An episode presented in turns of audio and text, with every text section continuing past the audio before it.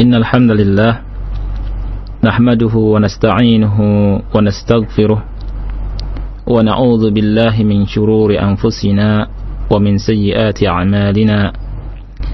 من يهده الله فلا مضل له ومن يضلل فلا هادي له. أشهد أن لا إله إلا الله وحده لا شريك له. وأشهد أن محمدا عبده ورسوله. يا أيها الذين آمنوا اتقوا الله حق تقاته ولا تموتن إلا وأنتم مسلمون. يا أيها الناس اتقوا ربكم الذي خلقكم من نفس واحدة وخلق منها زوجها وبث منهما رجالا كثيرا ونساء واتقوا الله الذي تساءلون به والأرحام. إن الله كان عليكم رقيبا. يا أيها الذين آمنوا اتقوا الله وقولوا قولا سديدا. يصلح لكم أعمالكم ويغفر لكم ذنوبكم. ومن يطع الله ورسوله فقد فاز فوزا عظيما. أما بعد فإن أصدق الحديث كتاب الله وخير الهدي هدي محمد صلى الله عليه وعلى آله وسلم. والشر الأمور محدثاتها فإن كل محدثة بدعة وكل بدعة ضلالة وكل ضلالة في النار. ثم أما بعد. Para pendengar Radio Roja yang Allah muliakan Kita akan melanjutkan pembahasan dari kitab Mandumah Usulil Fiqhi wa Qawa'idihi Karya Al-Syekhul Imam Al-Allamah Al-Faqih Al-Usuli Al-Syekh Muhammad Ibn Salih Al-Uthaymin Rahimahullah Ta'ala. Dan kita sekarang memasuki bait yang ke-14 bait yang ke-14 dari kitab Manzuma Usulul Fiqh yang mana sebelumnya beliau berkata dalam bait yang ke-13 wa kullu ma kallafahu qad min aslihi wa inda aridin tara. Bait yang ke-13 ini berbicara tentang ibadah atau pembebanan taklif yang Allah bebankan kepada hamba-hamba Allah Subhanahu wa taala itu telah dimudahkan asalnya dan tatkala datang hal-hal yang membuat kesulitan maka datang kemudahan yang lain. Dalam bait yang ke-14 beliau rahimahullahu taala berkata fajlib li taysirin bi kulli dhi shatat فليس في الدين الحنيف من شطط فاجلب لتيسير بكل ذي شطط فليس في الدين الحنيف من شطط artinya fajlib fajlib artinya utlub litaisirin bikulli dhi syatat artinya carilah dan bawakanlah kepada hal yang mudah di dalam setiap perkara-perkara yang ada syatot. Syatot ini adalah al-masyaqqah yaitu kesulitan, kepayahan.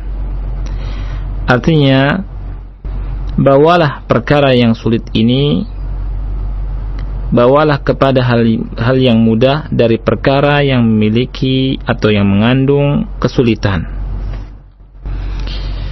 Falaysa fid dinil hanifi min syatat. Tidak ada dalam agama yang hanif ini syatat min syatat artinya kesus, kesusahan atau kesulitan. Falaysa fid dinil hanifi min syatat tidak ada dalam agama Islam kita yang kita cintai ini agama yang hanif al-hanif artinya adalah kata beliau al-kamilu al-mustaqimu alladhi laisa fihi i'wijad agama yang sempurna agama yang lurus yang tidak ada kebengkokan di dalamnya. Agama Hanif yaitu al-kamil al-mustaqim alladhi laysa fihi i'wijad. Tidak ada dalam agama al-Hanif yang kita cintai ini syatat artinya tidak ada kesukaran, tidak ada kesulitan. Syekh Muhammad Ibn Shalih Al-Utsaimin rahimahullah taala beliau berkata, "Wa hadhihi al-qa'idatu far'un min furu'i al-qa'idati as-sabiqah." Kaidah ini merupakan bagian dari cabang-cabang dari kaidah yang telah lalu. Kaidah ini terambil dari beberapa ayat yang Allah muliakan yang eh, ayat-ayat yang mulia yang dalam Al-Qur'an Allah sebutkan yang sudah saya sebutkan dalam pekan yang lalu di antara adalah firman Allah Subhanahu wa taala yuridullahu bikumul yusra wa la yuridu bikumul usra Allah Subhanahu wa taala menginginkan kemudahan dan tidak menginginkan kesusahan juga Allah Subhanahu wa taala berfirman di dalam surat Al-Hajj ayat 78, "Wa ma ja'ala 'alaikum fid dini min haraj." Allah tidak menjadikan atas kalian kesusahan dalam agama Islam ini. Juga Allah Subhanahu wa taala berfirman dalam surat Al-Maidah ayat yang ke-6, "Ma yuridullahu liyaj'ala 'alaikum min haraj." Allah tidak menginginkan menjadikan atas kalian daripada kesusahan dalam agama Islam ini. Kaidah ini atau bait ini sebagian ulama mentakbirkan kaidah ini dengan kalimat al-masyaqqatu tajlibu at-taisir. Al-masyaqqatu tajlibu at-taisir. Artinya kesulitan itu membawa kemudahan saya ulangi. Al-masyaqqatu kesulitan itu tajlibut taisir membawa kemudahan. Para pendengar yang Allah muliakan bahwa kaidah ini adalah kaidah yang sangat luas sekali maknanya dan kaidah ini memiliki makna yang tinggi dan juga memiliki banyak cabang. Dalam pekan yang lalu sudah saya sebutkan maknanya, juga dalil-dalilnya di Al-Quranul Karim dan beberapa contoh tentang hal tersebut.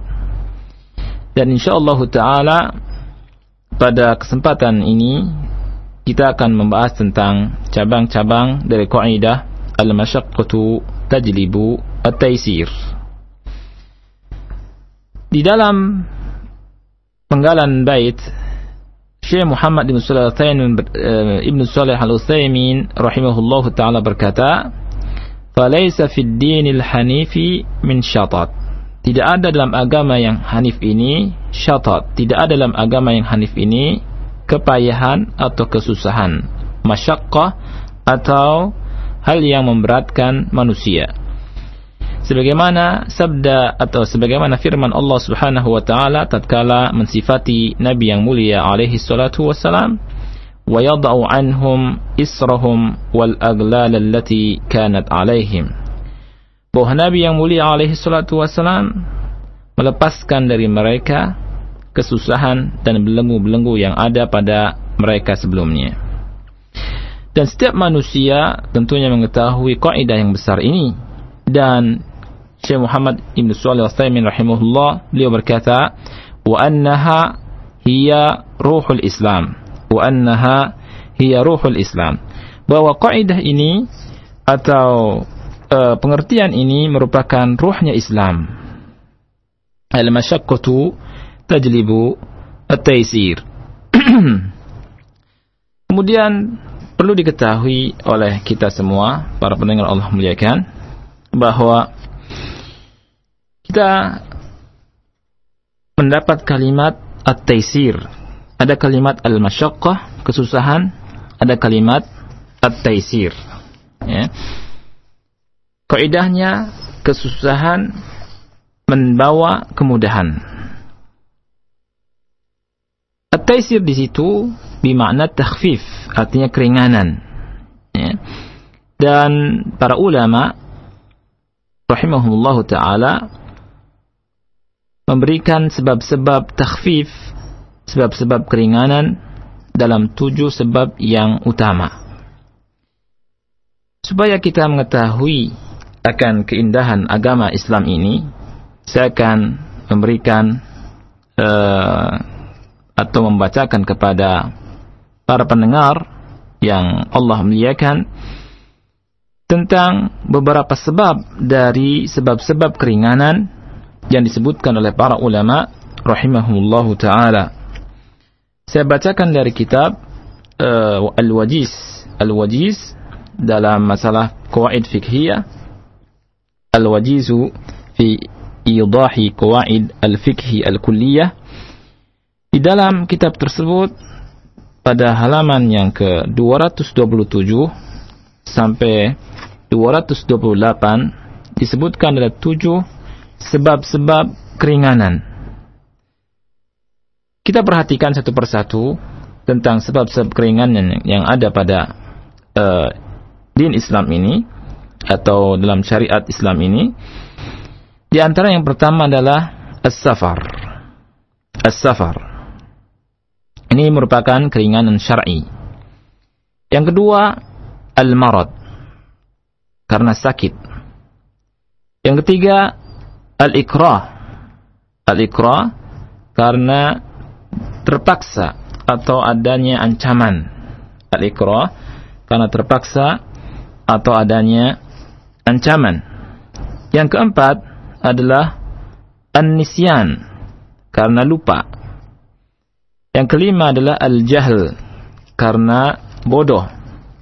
Dan yang keenam adalah disebutkan di sini karena al-usru wa umum al-balwa. Artinya karena sulit dan karena uh, sudah menjadi keumuman ya.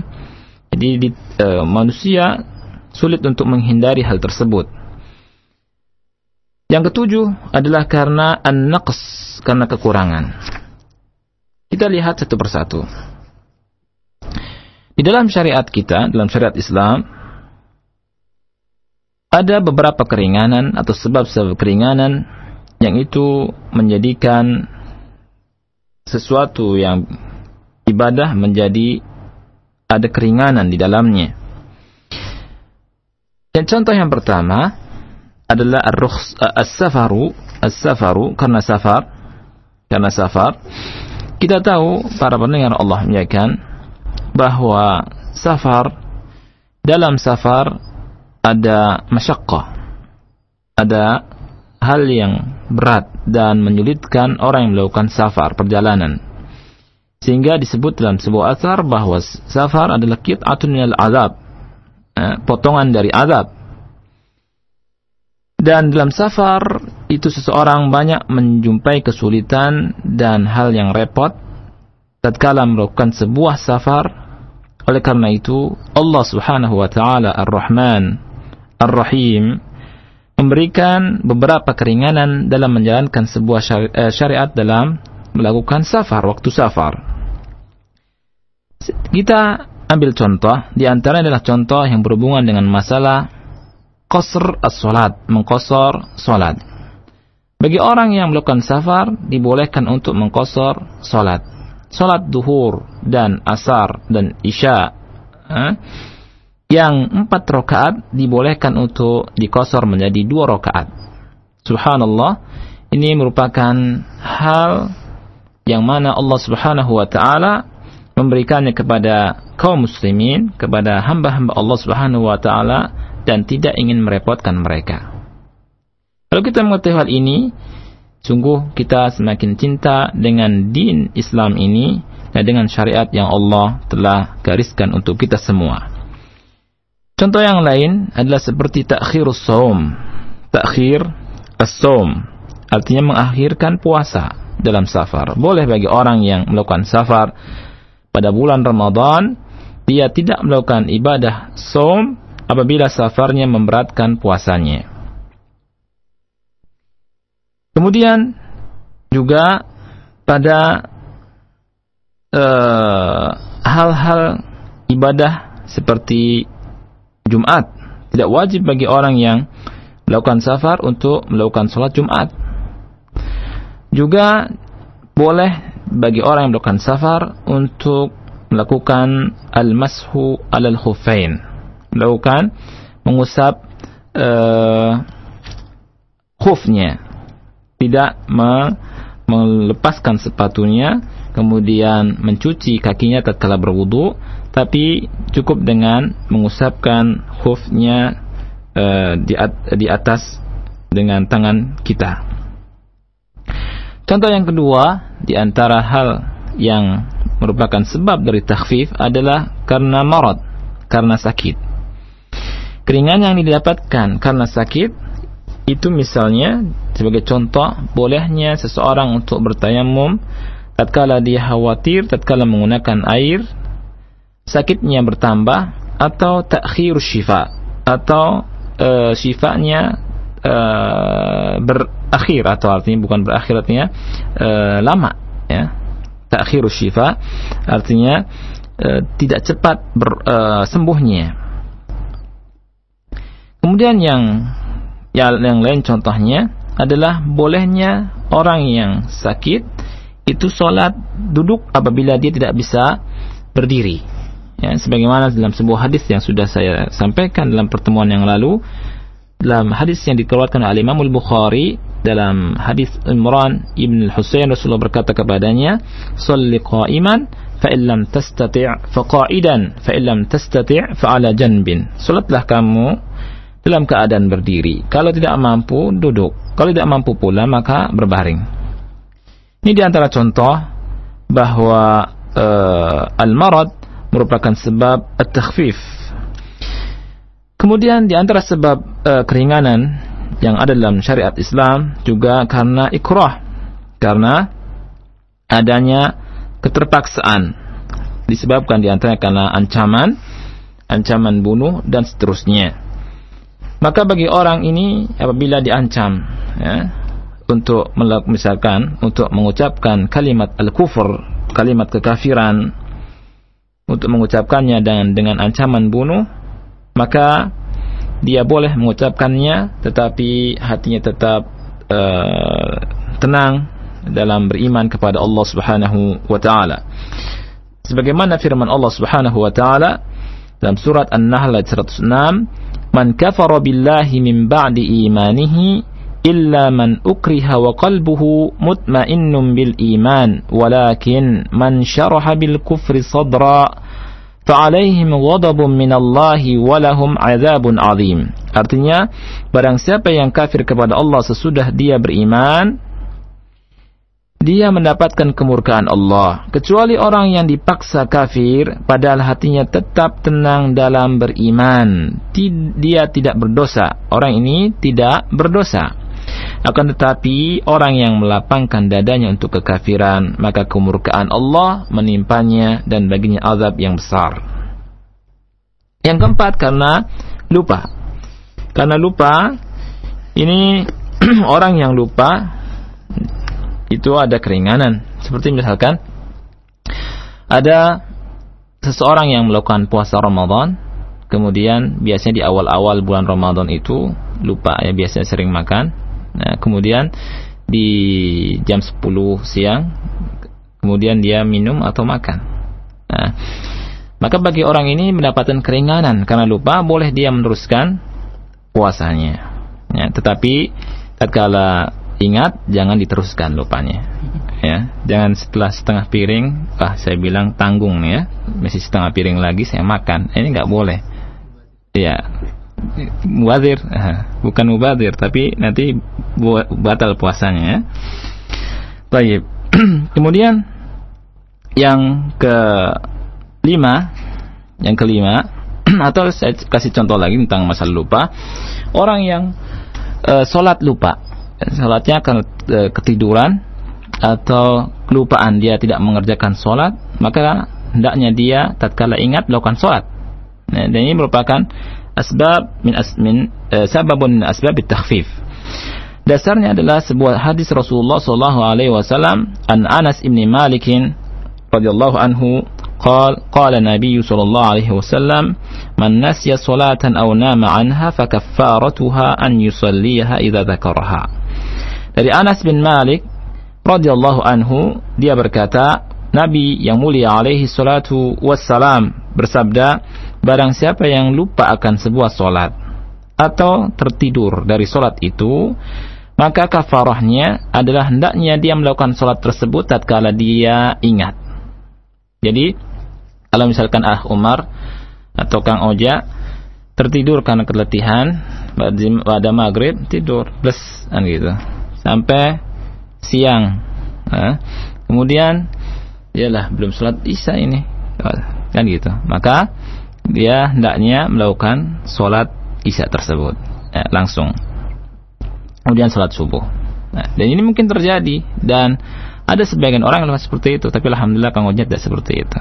Nah, kemudian para pendengar Allah muliakan di antara hal yang juga merupakan sebab takhfif ya, sebab keringanan dalam syariat Islam adalah karena bodoh. Ya. Karena bodoh. Terkadang kebodohan adalah sebuah sebab seseorang mendapatkan keringanan, ya. Jadi contohnya misalkan ada orang yang baru masuk Islam dan belum mengetahui misalkan hukum khamar, dia masuk Islam, belum tahu hukum khamar. Dia sangka bahwa khamar itu halal. Nah, kemudian dia minum, tetapi dia tidak tahu bahwa hukum itu uh, haram, maka uh, bagi dia tidak mengapa. Kemudian kita kasih tahu bahwa khamar itu adalah perbuatan haram, dilarang meminumnya.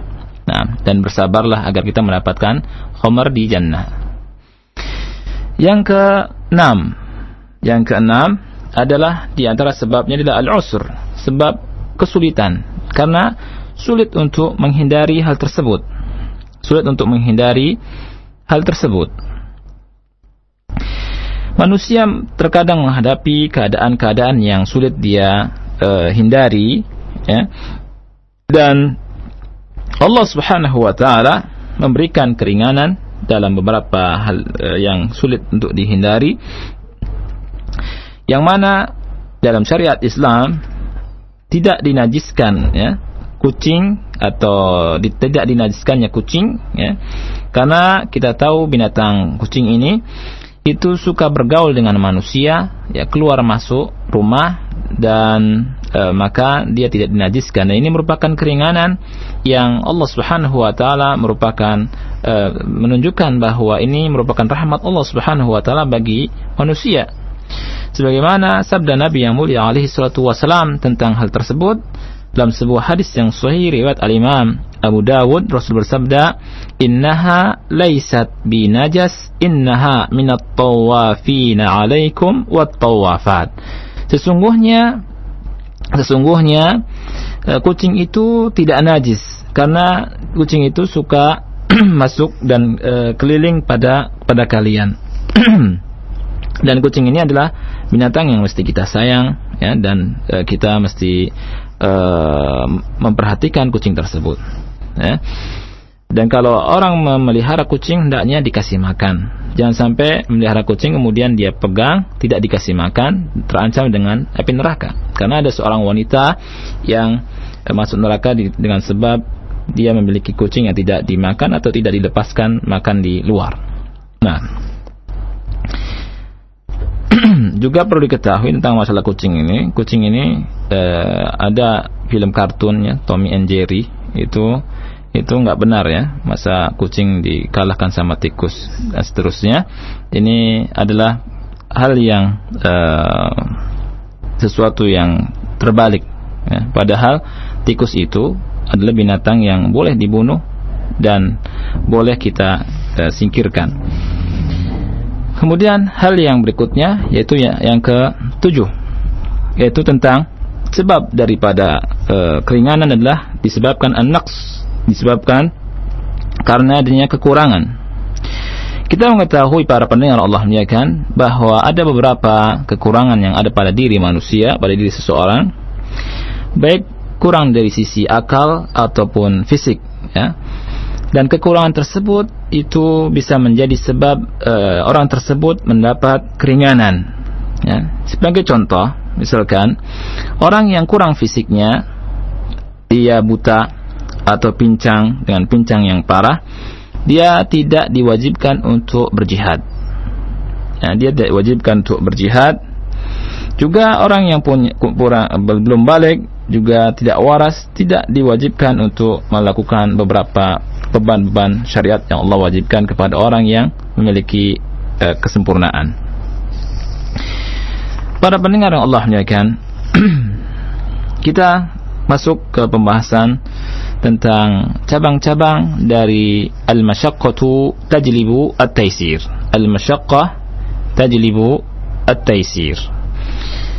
Di dalam kitab Al-Wajiz disebutkan sekitar 8 dari cabang kaidah al-masyaqqatu tajlibu at-taisir, tetapi dalam pertemuan kita kali ini saya akan mencukupkan dengan tiga kaidah. Yaitu yang pertama dan kedua tapi kita masukkan kaidah yang pertama saja. Yaitu idza dhaqal amru ittasa'a wa idza ittasa'a dhaqa. Idza dhaqal amru ittasa'a wa idza ittasa'a dhaqa kemudian yang kedua adalah kaidah ad-daruratu tubihu al-mahdhurat. Ad-darurat tubihu al-mahdhurat. Kemudian yang ke yang ketiga adalah ad-darurat tuqaddaru biqadariha. Ad-daruratu tuqaddaru biqadariha. Atau dengan kata lain ma ubiha lid-darurati yuqaddar biqadariha cabang dari kaidah al-masyaqqatu tajlibu at-taysir. Al-masyaqqah tajlibu at-taysir adalah kaidah yang pertama. Idza dhaqa al-amru ittasa'a. Wa idza tas'al amru daqa apabila ya artinya apabila sebuah perkara itu menyempit maka akan menjadi luas. Maka akan menjadi luas namun jika perkara itu luas maka dia akan kembali menjadi sempit. Ya. Kadang-kadang kita kalau mendengar kaidah-kaidah ini bagi orang yang pertama kali mendengar sesuatu yang kok asing gitu ya. Idza daqal amru ittasa'a wa idza ittasa'a dhaqa apalagi kalau diterjemahkan dalam bahasa Indonesia ya. Apa maksudnya? Kan gitu. Tapi sebenarnya para pendengar Allah menyatakan dia memiliki memiliki arti yang luar biasa kalau kita pahami dengan baik ya idza dhaqa al-amru ittasa'a wa idza ittasa'a artinya jika sebuah perkara itu menyempit maka akan menjadi luas namun apabila perkara itu uh, luas maka kembali menyempit. Saya ulangi, idza dhaqa al-amru ittasa'a wa idza ittasa'a.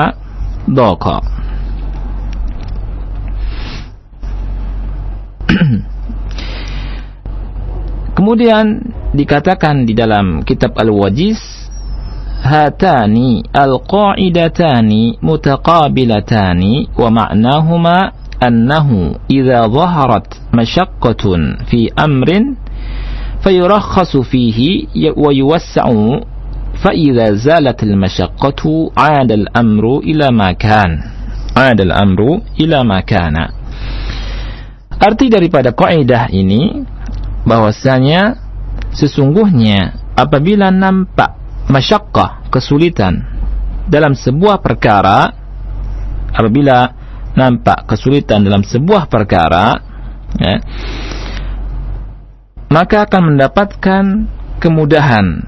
Fayrakhasu fihi wa yuwassa dan akan diluaskan. Dan akan diluaskan. Namun apabila zalat al-masyaqqah kesulitan itu sudah tidak ada kesulitan itu sudah hilang maka hukumnya kembali seperti semula. Adal amru ila makana maka hukumnya kembali kepada seperti semula. Ini makna dari kaidah idza dhaqa al-amru ittasa'a wa idza ittasa'a al-amru dhaqa apabila uh, sebuah perkara itu menyempit maka akan menjadi luas. Namun jika meluas maka akan menjadi sempit kembali. Tentunya para pendengar yang Allah muliakan kita akan memberikan contoh ya, contoh dari kaidah ini. Karena wabil misali tattadihu al atau ayat tadihul maqal. Dengan contoh sebuah perkataan akan menjadi jelas. Wabil yattadihu al-maqal. Dicontohkan tentang kaidah ini beberapa contoh di antaranya adalah di sini disebutkan dalam kitab Al-Wajiz bahwa al-madin idza kana mu'siran wala kafila lahu bil mal yutraku ila waqtil maisara وإذا لم يقدر أو إذا لم يقدر على إيفاء الدين جملة يساعد على تأديته أو يساعد على يساعد على تأديته ta'diyatihi نعم dikatakan di sini bahwa orang yang memiliki hutang apabila orang ini adalah orang yang mu'asir, orang yang mendapatkan kesulitan, orang yang susah, dan dia tidak memiliki kafil, tidak memiliki orang yang bisa menanggungnya maka yutraku ila waktil maisarah. Boleh dia ditunda sampai waktu adanya kelapangan bagi dia untuk membayar hutangnya. Wa idza lam yaqdir ala ifa'id daini jumlatan dan apabila orang tersebut orang yang berhutang tapi hutangnya adalah muksir ya tidak mampu membayar hutangnya sekaligus jumlatan maka hendaknya dibantu untuk dibayarkan hutangnya walaupun dengan cara angsuran muksita. Jadi orang yang dainnya boleh menerima atau orang yang madin boleh membayar secara muksit boleh membayar secara berangsur. Misalkan si A memiliki hutang kepada B kemudian A ini tidak bisa membayar hutangnya sekaligus. Misalkan hutangnya memiliki 15 juta misalkan. Sekaligus membayar kepada si B tidak bisa. Maka boleh bagi si A untuk membayar secara berangsur dan bagi si B agar menerimanya dan membantu kawannya yang kesusahan ini. Dan ini adalah masuk dalam contoh kaidah idza dhaqa al-amru ittasa. Apabila perkara itu sulit, eh, perkara itu sulit, maka eh, dimudahkan, dilapangkan. Apabila seorang berada dalam kesulitan, maka dilapangkan. Ini merupakan perintah Allah Subhanahu wa taala dalam surah Al-Baqarah bahwa orang yang muksir fanadhiratun ila maisarah. Hendaknya ditunggu sampai datang eh, kemudahan yang Allah berikan kepada orang tersebut. Contoh yang lain, para pendengar Allah muliakan, untuk kaidah ini, untuk kaidah idza daqa al-amru ittasa'a wa idza ittasa'a daqa. Adalah orang sakit eh, atau orang kelaparan boleh makan bangkai. Ya. Namun kalau sudah hilang laparnya, maka hukumnya bangkai kembali menjadi haram. Ya kan?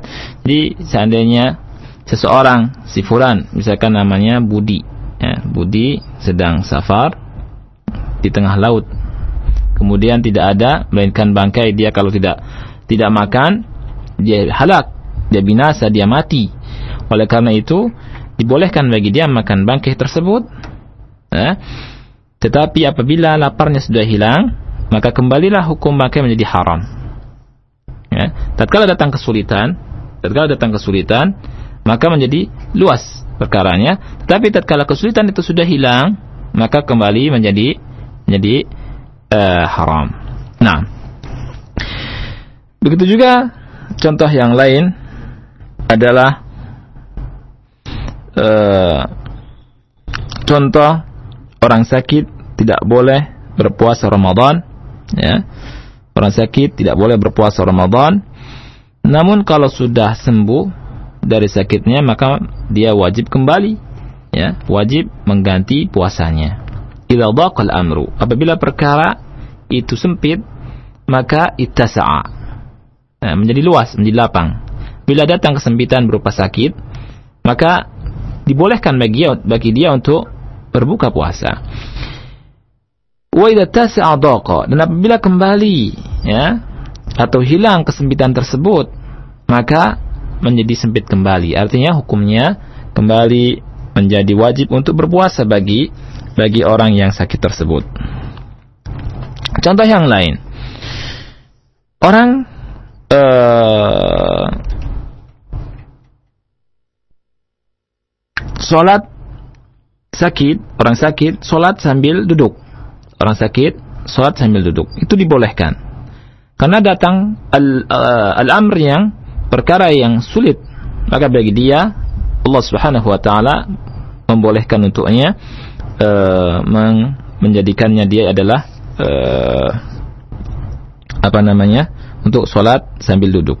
Nah, dan di dalam kitab Al-Wajiz di contoh-contoh yang terakhir muallif menyebutkan tentang eh, contoh kaidah di sini wa minha jawazul ijarati ala ta'at. Ya. Bolehnya ijarah. Ijarah ini menyewa orang untuk melaksanakan ketaatan. Untuk melaksanakan sebagian ketaatan. Seperti keta'limil Quran, seperti mengajarkan Quran, juga seperti azan dan iqamah ya hifzan lisya'airi min ad-dhaya karena untuk menjaga syariat-syariat atau syiar-syiar dari doya. Ya, dari uh, dilalaikannya oleh manusia atau ditinggalkannya oleh manusia.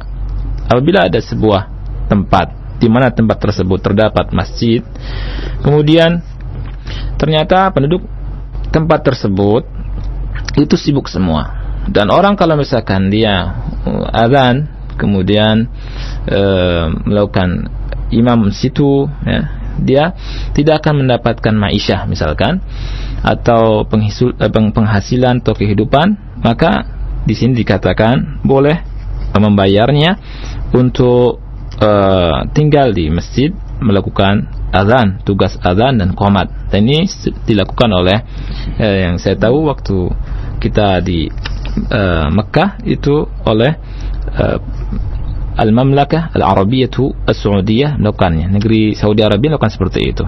Nah, uh, para pendengar yang Allah muliakan, kita masuk ke kaidah berikutnya. Tentunya kaidah ini, maaf, uh, ada dalilnya. Di antaranya adalah dalilnya dalam bisa dilihat surat uh, An-Nisa ayat 101 dengan 103. Ini dalil idza dhaqal amru ittasa' wa idza ittasa' al-amru dhaqa. Yang mana Allah Subhanahu wa taala uh, menjelaskan tentang dibolehkannya uh, mentakhfif salat khauf menjadi dua rakaat ya, mengkosor salat dan merubah kaifiat cara tata cara melakukan salat waktu perang. Uh, kaidah selanjutnya yaitu kaidah yang uh, cabang dari kaidah al-masyaqqatu tajlibut taisir adalah kaidah ad-daruratu tubihu al-mahdhurat. Ad-daruratu tubihu al-mahdhurat. Ini kaidah sangat penting sekali perlu kita perhatikan.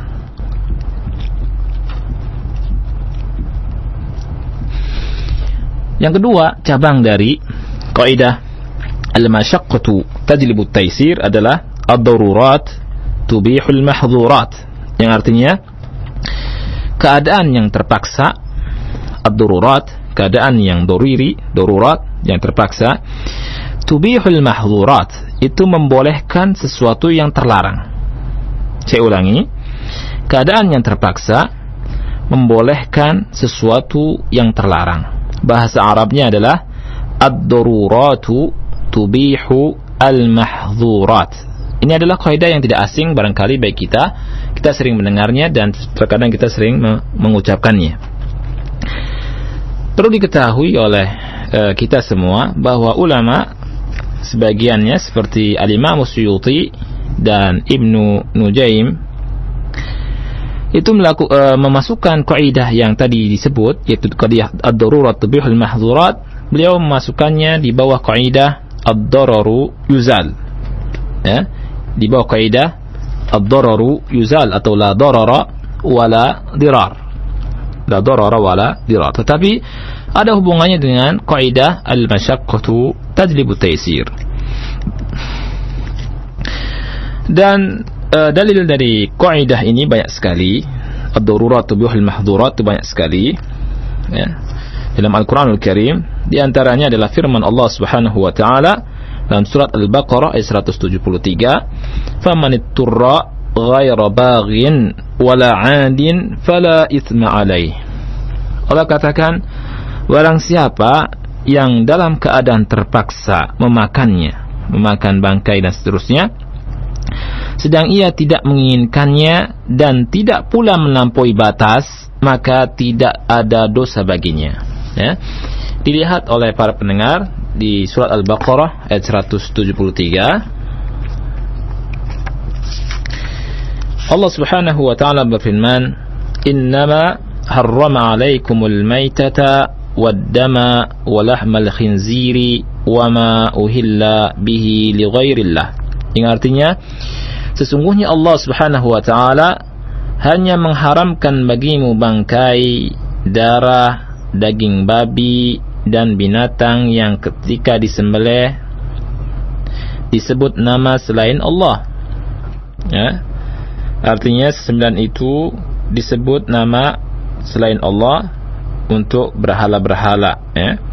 Atau untuk perbuatan yang itu adalah perbuatan yang syirik Faman turra ghaira bagin wala adin fala ithma alaih. Tetapi barang siapa dalam keadaan terpaksa. Kalimat utturra Kemudian ghaira bagin wala adin. Perhatikan sedangkan dia tidak menginginkannya dan tidak pula melampaui batas. Allah Subhanahu wa taala berkata fala itsma alaihi fala itsma alaihi. Maka tidak ada dosa baginya. Dan Allah tutup ayat yang mulia ini dengan firman-Nya innallaha ghafurur rahim. Sesungguhnya Allah Maha Pengampun lagi Maha Penyayang.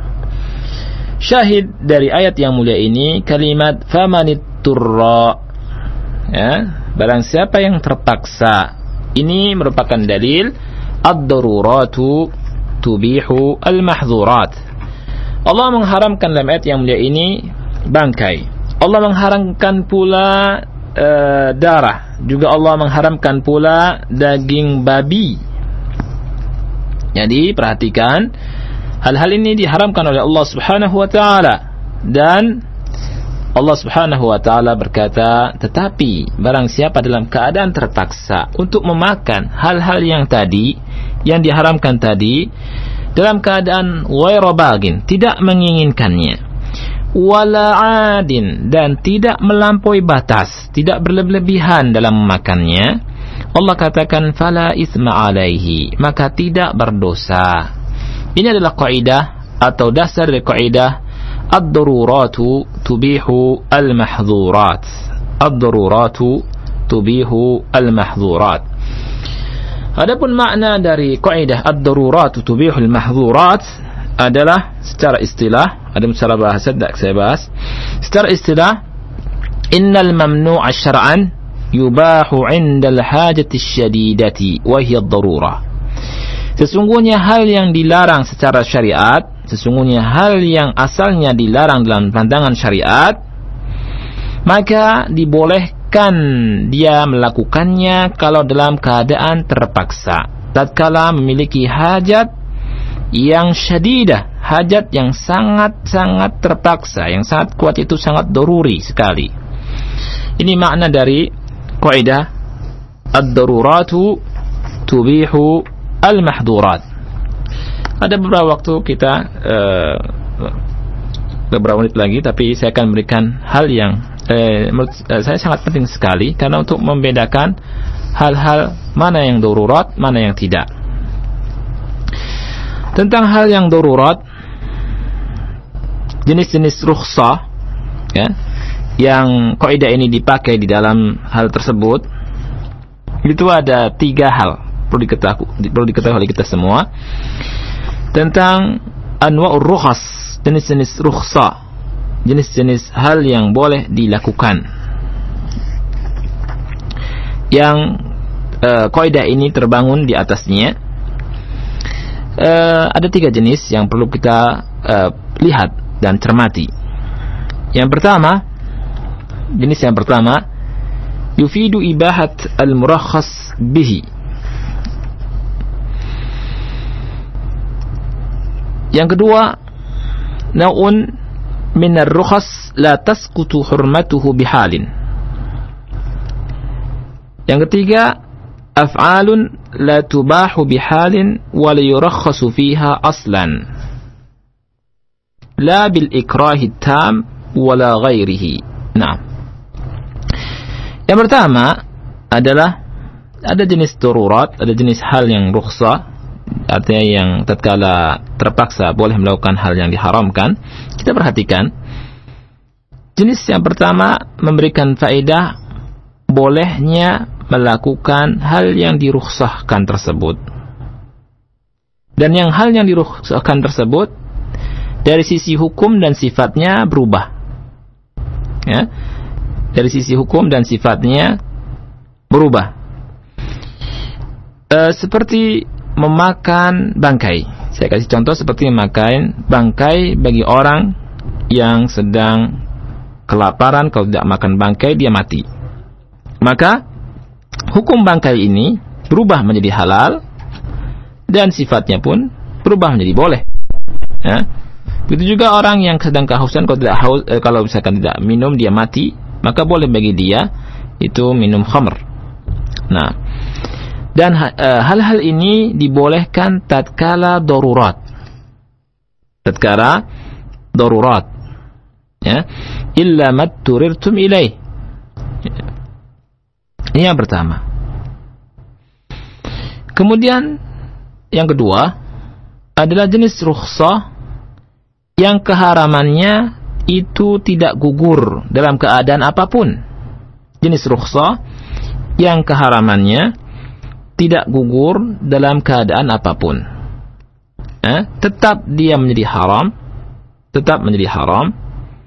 Eh, ay anna al-fi'la yabqa haraman lakin rukhisa fi al-iqdam alaihi li halat ad-darurah.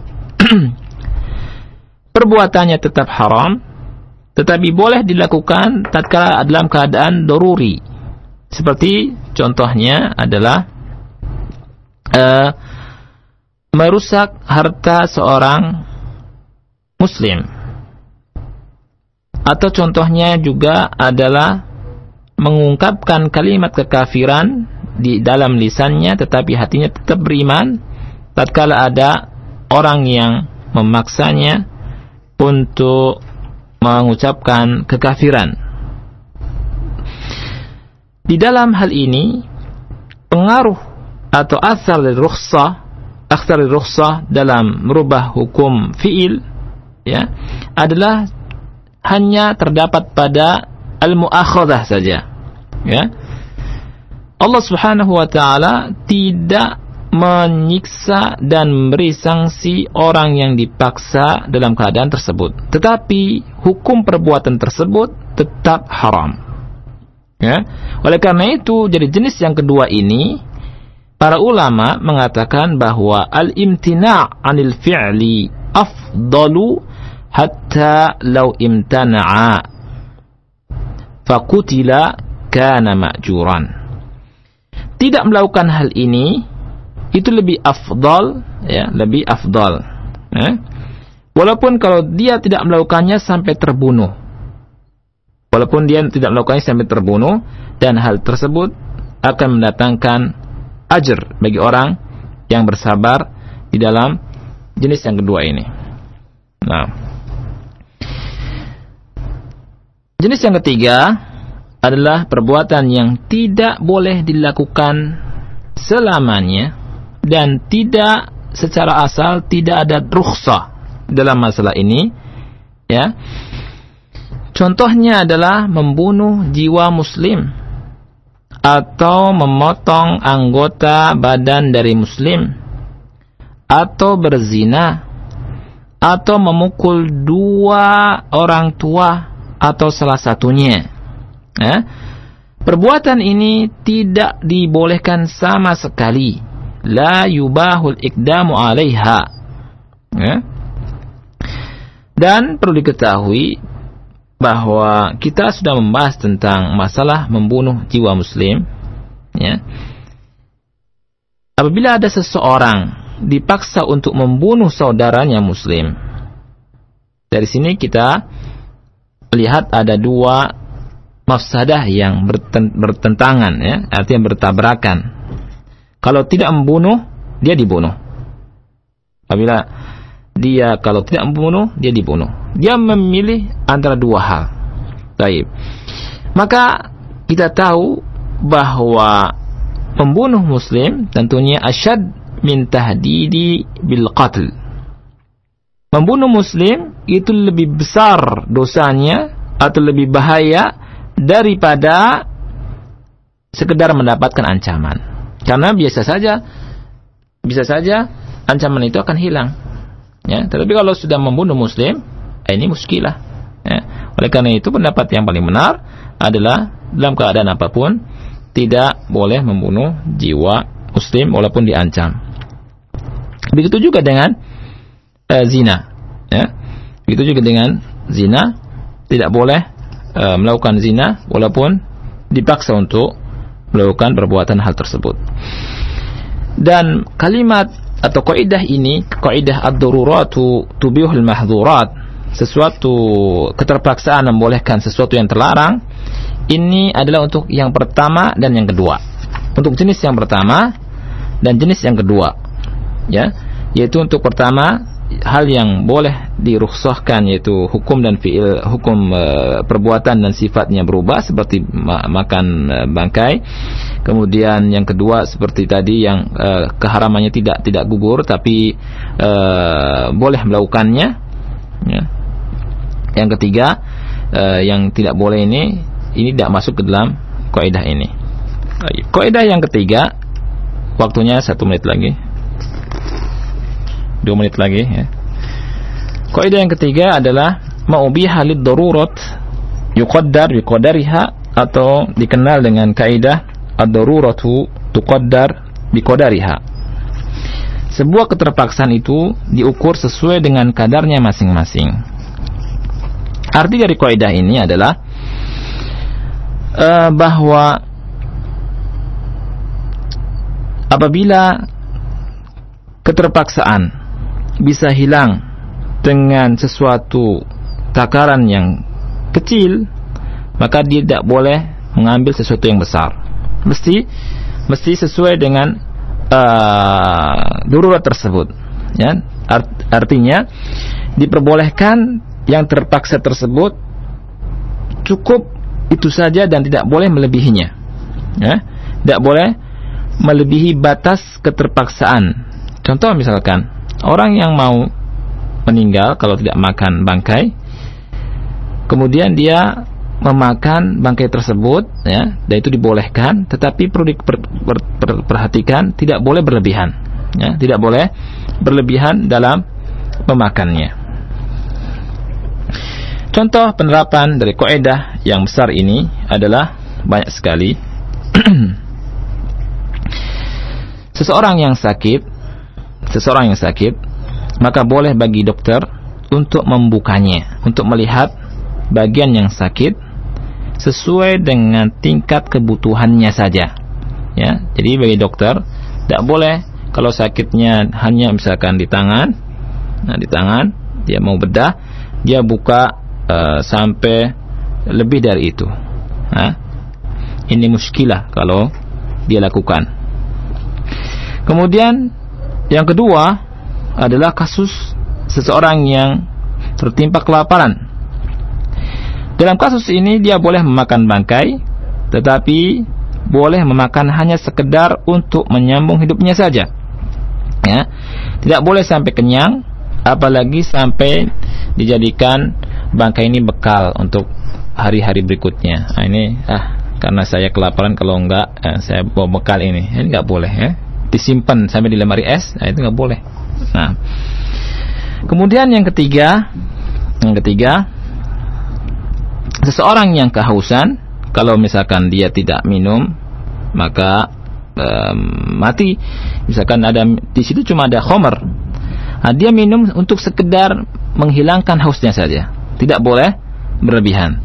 Inilah yang uh, para pendengar Allah muliakan yang bisa saya sampaikan dalam kesempatan yang mulia ini tiga kaidah dari cabang kaidah al-masyaqqatu tajlibu at-taisir mudah-mudahan bermanfaat untuk diri saya sendiri dan para pendengar yang mendengar dari uh, apa yang saya bacakan dalam kesempatan ini. Wallahu a'lam bishawab.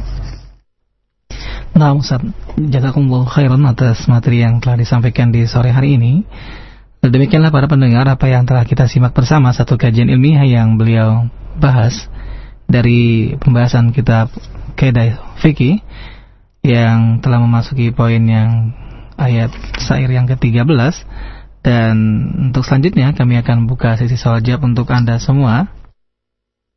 Nah, tapi uh, sebelum kita buka sesi soal jawab untuk Anda semua, kami akan jeda terlebih dahulu. Dan setelah jeda berikut ini, Anda bisa bertanya melalui telepon di 8236543 ataupun melalui di pesan singkat di nomor 0819896543. Demikianlah para pendengar, kita akan jeda terlebih dahulu sebelum kita masuki sesi soal jawab berikut ini.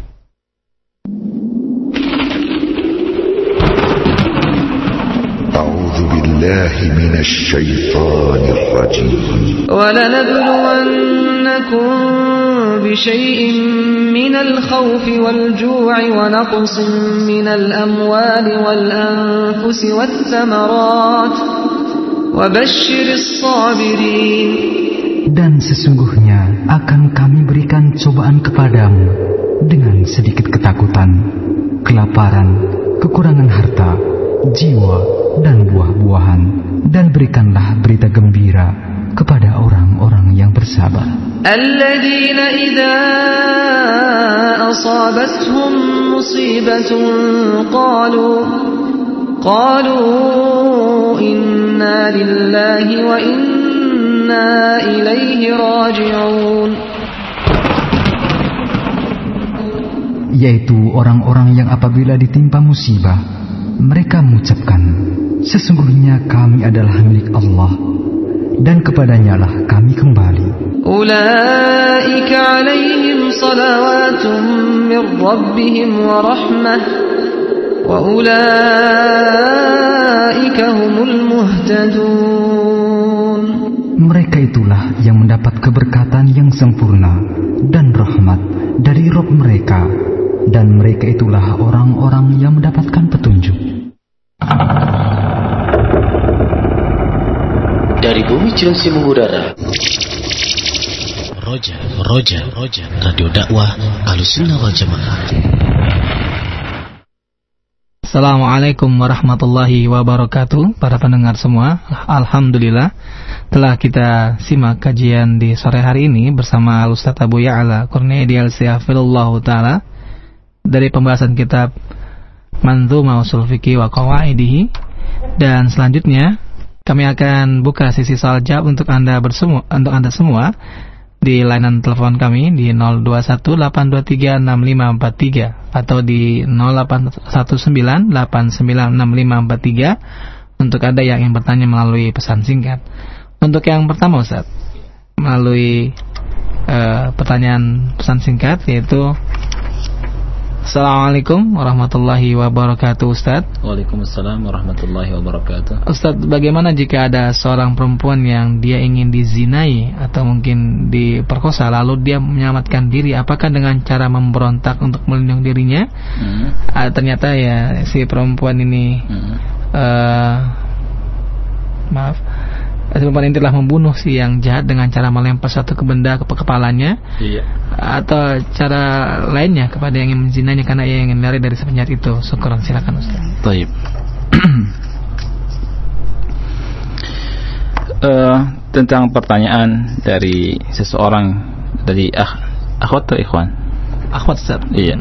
Di Pondok Damai. Taib. Uh, tentang pertanyaan apabila ada seorang wanita kemudian ingin diperkosa oleh laki-laki bejat ya.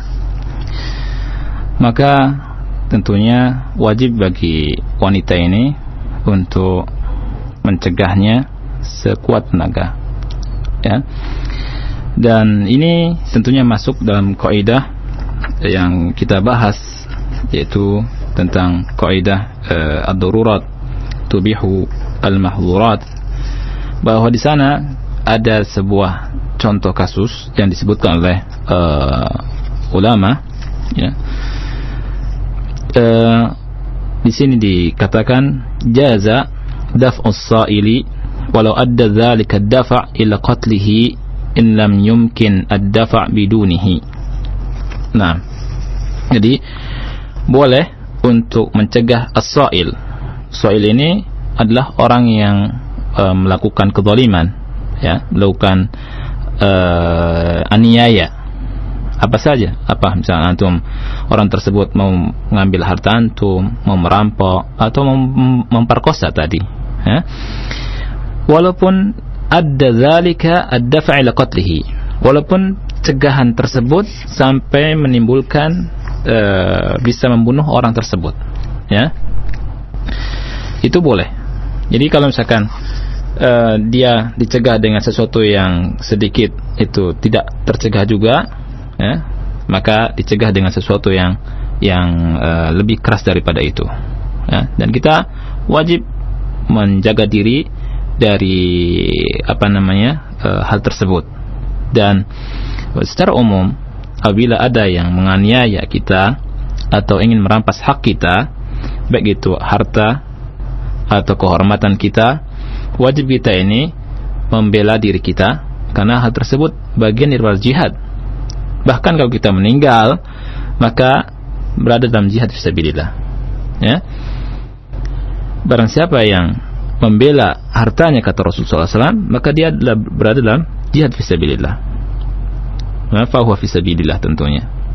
Dan e, apabila kita mengetahui bahwa dalam syariat Islam membela harga diri, harta kita dan seterusnya merupakan bagian jihad dan kita tanamkan dalam hati kita dan kaum muslimin memiliki hati ini semua, saya yakin orang akan gentar sama orang-orang yang taat orang muslim, tidak akan berani macam-macam, ya. Oleh karena itu bagi akhwat yang bertanya, uh, kalau apabila ada seseorang yang ingin atau wanita yang diperkosa, maka tahan, cegah, ya. Bisa juga ditonjok saja itu orangnya. Walaupun yang ya. melakukan orang muslim saja ya. Walaupun orang muslim. Nah. Iya, walaupun orang muslim. Ada kejadian juga saya pernah dapat cerita dari kawan di di sana ya. Dan dia cerita di sebuah negara ada laki-laki yang ingin memperkosa wanita dibawa ke tempat yang sepi. Ya, ini kisah nyata, tapi saya nggak usah sebutkan negerinya mana dan uh, wanitanya adalah wanita Filipina. Ya, wanita Filipina dibawa pakai supir taksi itu Nah, tapi supir taksi ini punya keinginan untuk uh, berbuat yang kurang ajar dengan wanita tersebut. Dibawa ke tempat sepi, nah, kemudian dia apa namanya wanita ini diam saja, diam dulu, dia punya cara kelihatannya. Kemudian setelah uh, diam, kemudian setelah digagahi oleh laki-laki yang bejat ini, ditendang langsung kan gitu kan uh, apa namanya tempat yang mematikan ya langsung tidak bisa apa-apa kan gitu langsung ditinggal. Nah, seperti itu. Dan ini uh, mesti juga apa namanya diketahui oleh uh, kita semua kita mesti punya siasat bagaimana cara untuk uh, mengelabui orang-orang yang bejat seperti ini. Jadi pertanyaannya adalah kalau sampai terbunuh dan itu merupakan hal yang tidak sengaja maka uh, sesuatu yang uh, hak dan tidak tidak mengapa. Wallahu alam bisawab nah Nah Ustaz. Jazakumullah khairan atas jawaban yang telah Antum berikan Ustaz. Dan selanjutnya melalui pesan singkat kembali. Assalamualaikum warahmatullahi wabarakatuh Ustaz. Barakallahu fikum. Ustaz, bagaimanakah hukumnya ketika Ana mau segera sholat, telapak kaki Ana menginjak air kencing kucing, tapi Ana tidak sempat mencuci telapak kaki terus, kaki, akan tapi saya Ana beranjak untuk sholat, apakah sarana batal atau asah dan apakah air kencing itu suci atau najis dan juga bagaimana dengan kotoran dengan hewan yang berada di sekitar rumah seperti uh, cicak dan yang lainnya Ustaz. Silakan Ustaz. Nah, uh, tentang air kencing uh, kucing adalah tentunya najis. Nah, oleh karena itu hendaknya orang yang mau sholat bersuci ya dari hadas besar dan hadas kecil dan sucikan tempatnya dari najis. Sebagaimana Rasulullah sallallahu alaihi wasallam tatkala beliau sholat kemudian dikasih kabar oleh Jibril bahwa di sandalnya itu ada najis ya. Ini menunjukkan eh, Rasulullah SAW membuka eh, sendal tersebut yang najis tersebut. Kemudian Rasulullah SAW sholat melanjutkan ya. Dan sholat tersebut eh, dan eh, para sahabat pun melepaskannya. Dan menunjukkan bahwa eh, kita tidak boleh sholat dalam keadaan najis. Allah alam Nah, Ustaz. Baik, satu pertanyaan terakhir melalui Nah. pesan singkat setelah sebelum nanti kita akan angkat melalui Iya. telepon. Uh, Assalamualaikum warahmatullahi wabarakatuh, Ustaz. Ustaz, uh, bagaimana kalau seandainya kita lebih memilih uh, meninggal uh, daripada memakan makanan yang haram, apakah ini diperbolehkan, Ustaz? Silakan. Ustaz. Iya. Eh, bagaimana hukumnya kita lebih memilih untuk tidak memakan, eh, memilih meninggal daripada memakan makanan yang haram? Tentunya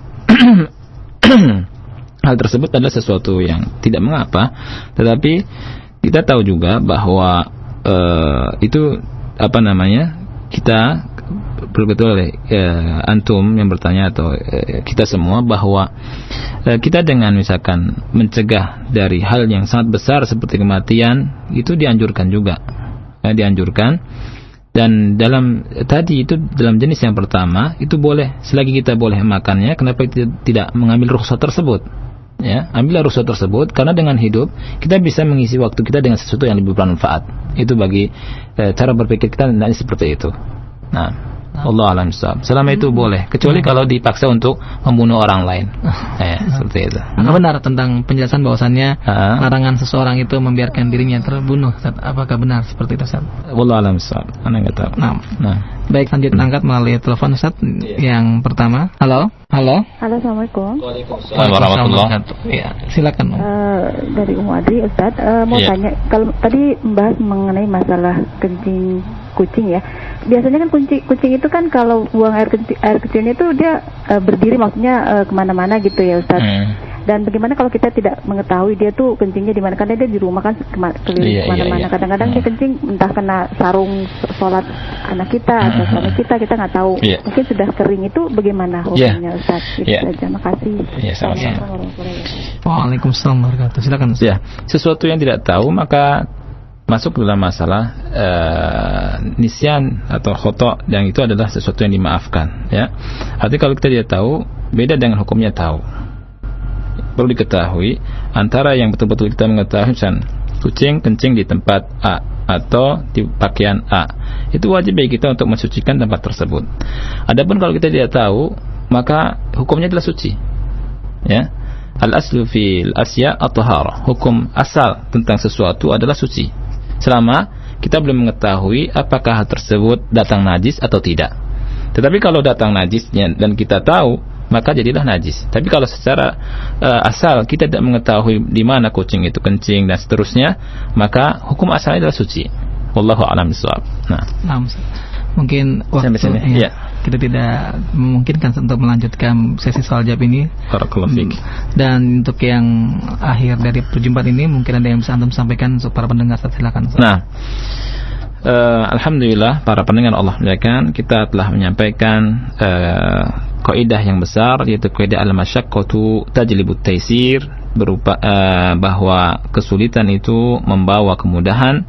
Dan tiga kaidah cabang dari kita dari kaidah al-masyaqqatu tajlibut taisir yaitu idza daqal amru ittasa'a wa idza ittasa'a daqa apabila sebuah perkara itu menyempit maka menjadi luas dan apabila eh, luas maka menjadi sempit kembali. Artinya adalah apabila datang kesuli- kesulitan maka boleh diambil rukhsah. Tetapi rukhsah tersebut tidak boleh dilakukan apabila perkaranya sudah kembali seperti semula ya.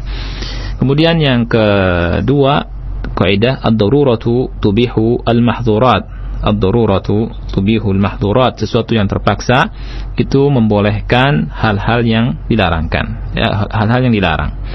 Dan yang ketiga adalah ad-darurah tuqaddar biqadariha ad-darurat tuqaddar biqadariha bahwa sesuatu yang terpaksa itu dilihat ses- eh, di- di- ditakdirkan dibolehkan untuk melakukan hal yang darurat yang darurat tetapi tidak boleh berlebihan sesuai dengan kadarnya sesuai dengan kadarnya dan sudah kita jelaskan tentang seperti orang yang terpaksa untuk makan bangkai atau seorang dokter untuk bisa melihat uh, penyakit boleh membuka aurat yang ada penyakitnya di situ tetapi tidak tidak boleh berlebihan. Wallahu a'lam bishawab. Mudah-mudahan bermanfaat khususnya bagi saya dan para pendengar. Kita tutup subhanakallahumma wa bihamdika asyhadu an la ilaha illa anta astaghfiruka wa atubu ilaik. Assalamualaikum warahmatullahi wabarakatuh.